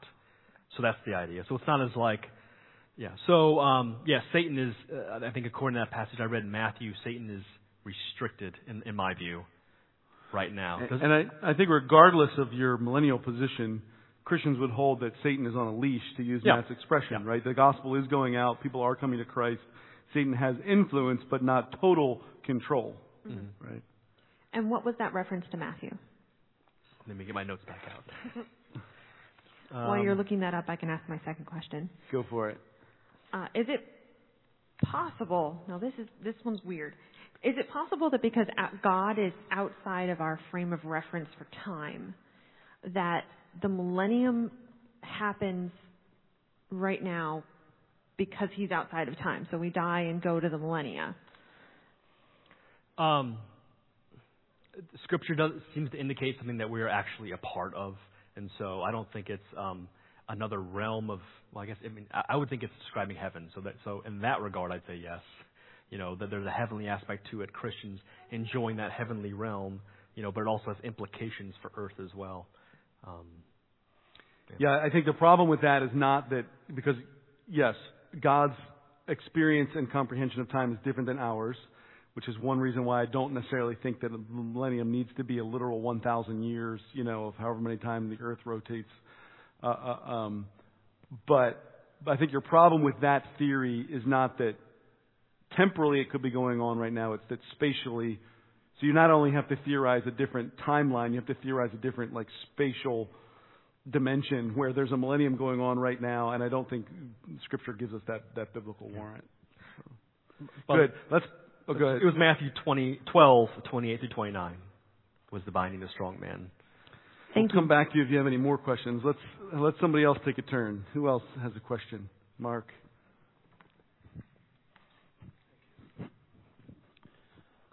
Okay, bear with me for a second. Um, where do you guys think that um, First Thessalonians four fourteen fits? Because it's like seeming to me like stuff like this, uh, with those that have fallen asleep. Um, it speaks about.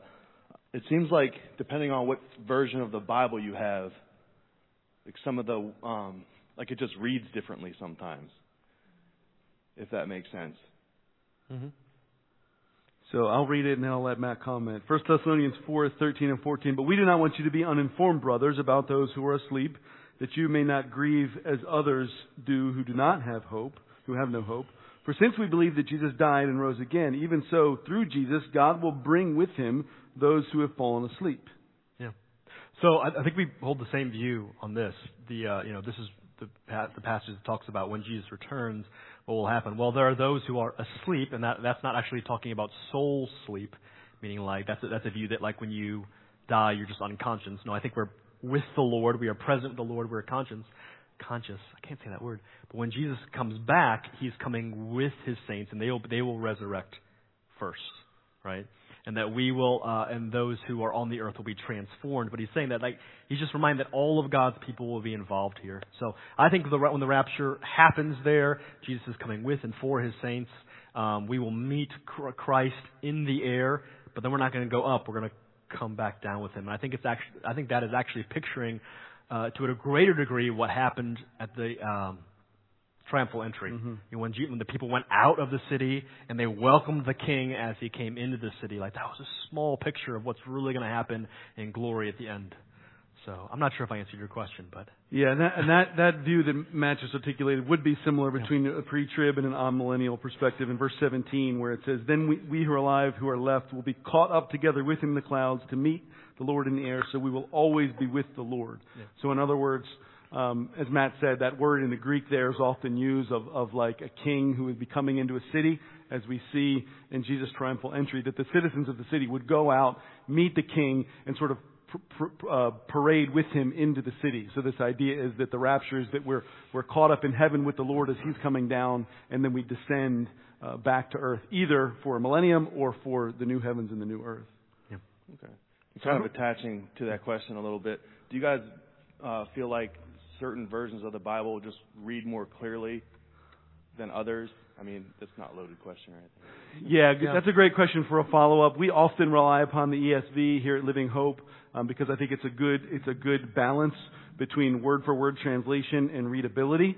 Um, I think the New American Standard has some some great advantages, a little more literal. I think the Christian Standard Bible is a, is a good balance. Even the the 1984 version of the NIV um, so when somebody asks me what's the best version of the Bible, I say, what are you going to use it for? Because there are there some go. differences. That's a good answer. Um, Mark, can you pass the mic on? Who's next? Who else has a question? Come on, guys. Don't let us off that easy. We work real hard. All right, Tim, over here. Thank you. Um, I don't know how to ask this. I guess so. Amillennialism is like the simple version, right? Start middle finish, like mm-hmm. simply, right? Um, I mean, based on your description, right? I feel like it could be, almost be the same as post millennialism because you're building in the millennium to the current age. Mm. So I I kind of wonder what the difference is there, mm. and I also um, I'm trying to find the, the right question in this is like so when you talk about dispensational or pre pre trib they're putting the tribulation in there when I think in, in your description of amillennialism, you kind of reference it by saying, well, Satan will be unbound for a short period. Mm-hmm. Well, isn't that what we just call the tribulation?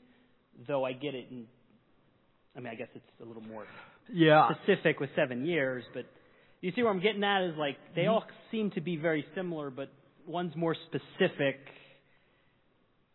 Good. No, yeah, that's good. I think you had three questions there. I'll try to answer one of them. No, um, yeah. So some of that I, I tried to cover. I actually didn't get to. I was going to actually go through my my, my summary, but um, you can, uh, you can blame me. I probably took longer than I was supposed to. You did. Um, I'm just kidding. No, so amillennialism is a version of post because either Jesus is coming back before or after the millennium right. for your post. So all, so yeah, every view has to fall there somewhere, right? Um, so yeah, it is a variety. Um, you could say post post. I'm gonna say mill. I'm tired of saying millennial. Post mill is optimistic. Uh, millennial is for those of us who are curmudgeony. You know, things are gonna get worse. You know, you know. Um, yeah, so I think that that is one thing. Uh, post mill ten does have something of an earthly millennium. Yeah, it does.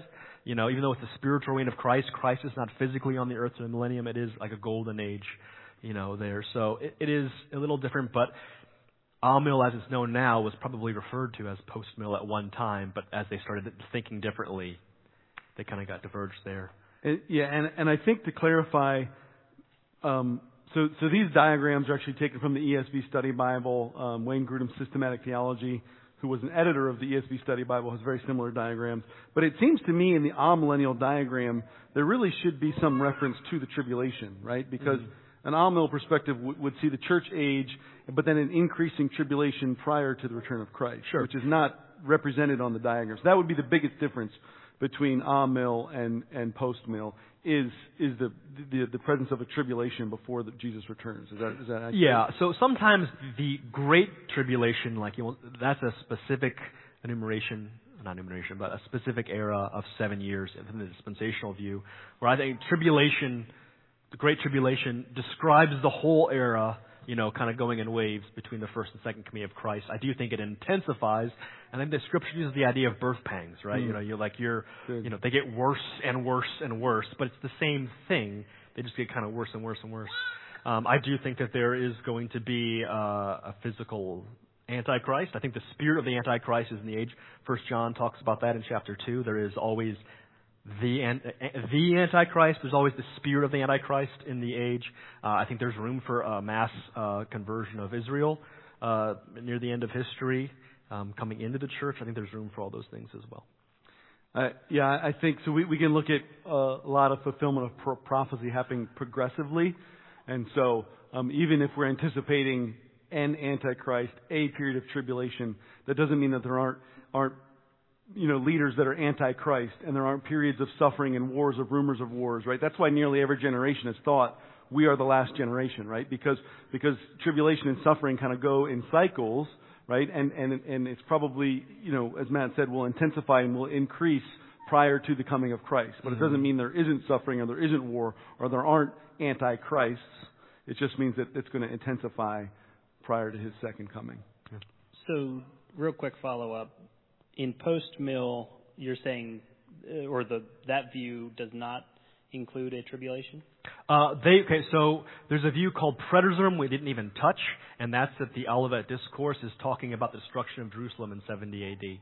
And so, um, so we didn't really get a chance to go into that. But yeah, when Jesus, when disciples ask, they say, you know, Jesus says this temple will be destroyed, talking about the temple at the time, and they say, well, when will these things be, and when will be the sign of your coming? Well, those are two separate questions, right? When's the temple going to be destroyed, and when's Jesus coming back? What are the signs of his coming?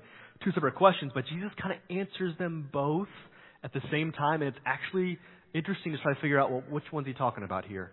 And it's almost like Jesus is saying, he's giving them, he's talking about the destruction of the temple, but he's using that as a way to describe to a greater degree what will happen before his coming. And so those, those, ideas are kind of mingled. Post mill, sometimes they say, well, those were fully fulfilled, not the return of Christ, but a lot of that stuff was fulfilled, the Great Tribulation. That was talking about what happened in Jerusalem in 70 AD when Jerusalem was sacked and the temple was destroyed and all that happened in that time period. And so they don't see a period of great tribulation upcoming. And maybe even the Antichrist already happened. It was maybe a Roman emperor and that's what happened. So they would say that time, that prophecy has already been fulfilled so yeah, they, they would they have they didn't just pull it out of nowhere. They have interpretations that, that build up their case. But um, yeah. Good. Maybe maybe time for one or two more. Who uh, Tim? Can you bring bring it up here real quick? And then we'll go over here to Patrick. Thank you. I was just curious. Um, most of the authors reference. You know, I was familiar with many of them, but from what I can tell, these are mostly Western, either American or European authors, theologians. Do you find that these four um, these four views or, or, ways of looking at the end times are common all over the world in Asia, Middle East? Well, uh, the the apostolic fathers. I mean, we're all in that part of the world. Augustine is African, and so actually most of our church fathers were, were African. So, um, um, so Augustine was amillennial. So I'll throw that out there. So yeah, um, that's all I had to say about it. Yeah, no, I, I, I don't, I, I can't really speak a whole lot to like the history of the church, advocates, and even now globally. You know, yeah, what different church leaders around the globe would, um, what positions that they would hold to. Uh, I'm not too sure. There, there does seem to be, you know, some indication that when you know, times of suffering and persecution increase, there does seem to be in the church would tend to say, oh, well, maybe, maybe, maybe things are premillennial, right? Because we're experiencing suffering. And when things seem to be going well, postmillennialism, you know, might gain some, some following. So, yeah, I think you'd have a hard time convincing a lot of uh, non-Western Christians today that they're going to avoid suffering and persecution, right? Because many of them are in the midst of it now. And so the idea that, you know, that they're somehow things are going to, you know, continue to get better or they're, that they're not going to experience it, yeah, would, would be difficult. But that, that's a great question because obviously we're having kind of a, a European American focus in terms of theologians and stuff like that. Patrick. Um, I think it was Matt, maybe it was Tim, referenced uh, Jesus and his saints. So I just want to make sure my understanding is correct. Is that believers as saints, or is it specific the first disciples, or who the Catholic Church treats as saints, or who is with Jesus, I guess, in the millennium, which is different per the views. So just trying to understand who that is. Are you talking specifically about premillennialism or all of the views?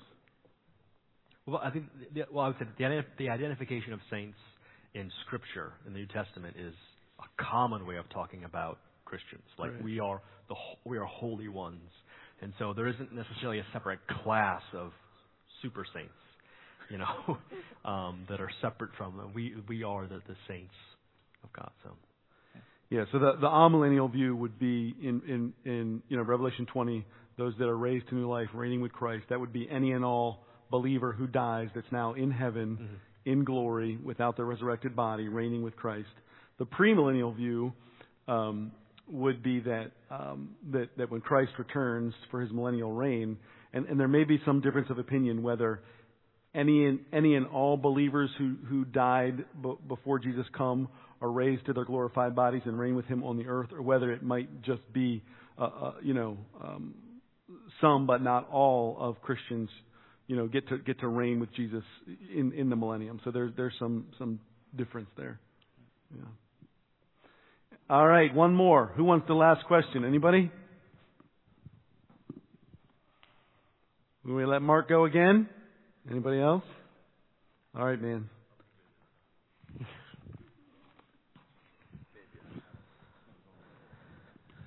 So, what I know we're talking about majoring in the majors, um, mm-hmm. but what kind of like I guess I'll say butterfly effect do you think like someone being a dispensationalist has on like the rest of their teaching? And is it is it like big enough to like someone like John MacArthur or David Jeremiah?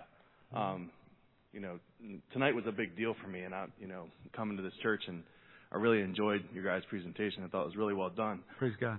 Um, and I, I've always had a MacArthur study Bible, and, and I have a David Jeremiah study Bible. So, like, in terms of like I don't want to use the word neg- negatively, but like, what kind of butterfly effect do you think? Like, yeah, what is the impact of holding that view? How does it influence the rest of your Christian life? Correct. As we've been saying all night, right? That, that Jesus' return, your view of, of the end times, should impact how we live, right? It should impact our, our day-to-day life. So, Matt, do you want to take that? I mean, I was um, saved in a dispensational church. I went to a dispensational college and seminary. The man who trained me for ministry were dispensational. So um, definitely godly men. I respect both the men you talked about and, and those who trained me. And yeah, every church I've ever served in has been dispensational except for Living Hope.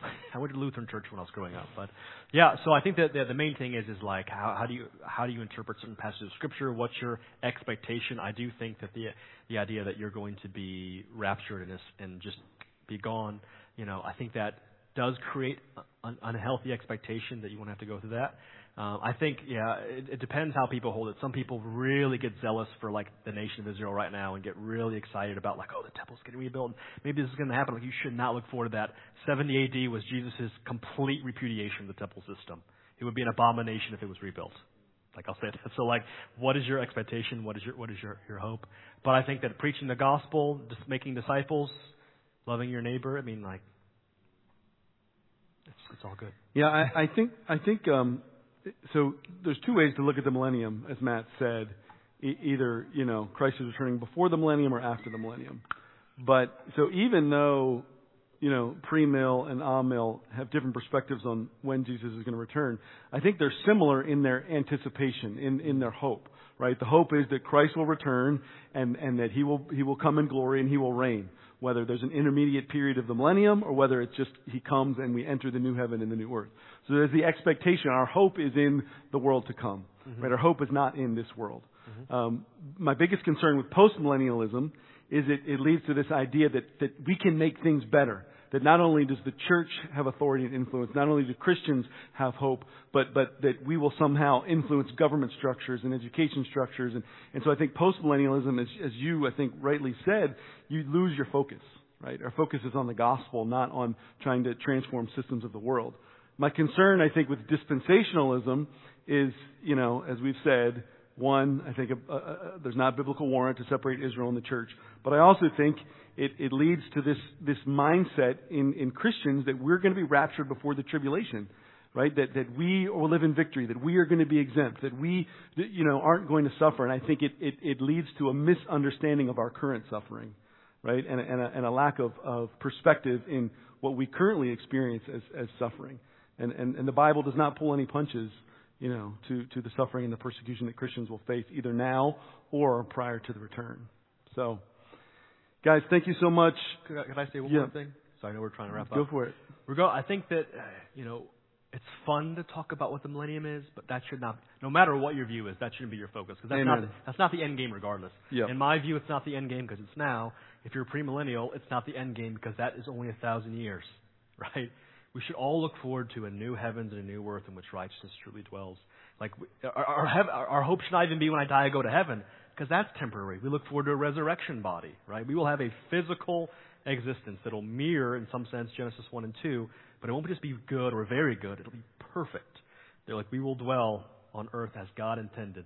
Um, but even but even better. So that I think we should let's put our hope in the right thing, and if we focus on the right thing, we all get there. Dispensational, amillennial, premill, postmill. We just get there differently let's focus on like where we end up, and that's where I think unity comes from. So. Amen. Amen. There's some uh, articles and some uh, books, recommended books posted online under the this events page. Um, so check those out for further reading. Matt and I, as we've said, would love to email with you, talk with you. Um, so let me pray. Father in heaven, thank you for this time. Thank you for your word. Lord, we confess again that while there are things that, that Christians um, have um, don't have agreement about, we agree uh, that Christ is our Savior, that He is coming back, that there will be a new heavens and a new earth, that uh, those who have come to Christ um, will be born, will be, excuse me, raised again to new life, and those that have not will face e- eternal condemnation. And so let us set our hope on that and expect Christ to come and live in light of that. Um, pray that that would urge us and, and fill us with hope. We thank you for these brothers and sisters here tonight. We pray in Jesus' name. Amen.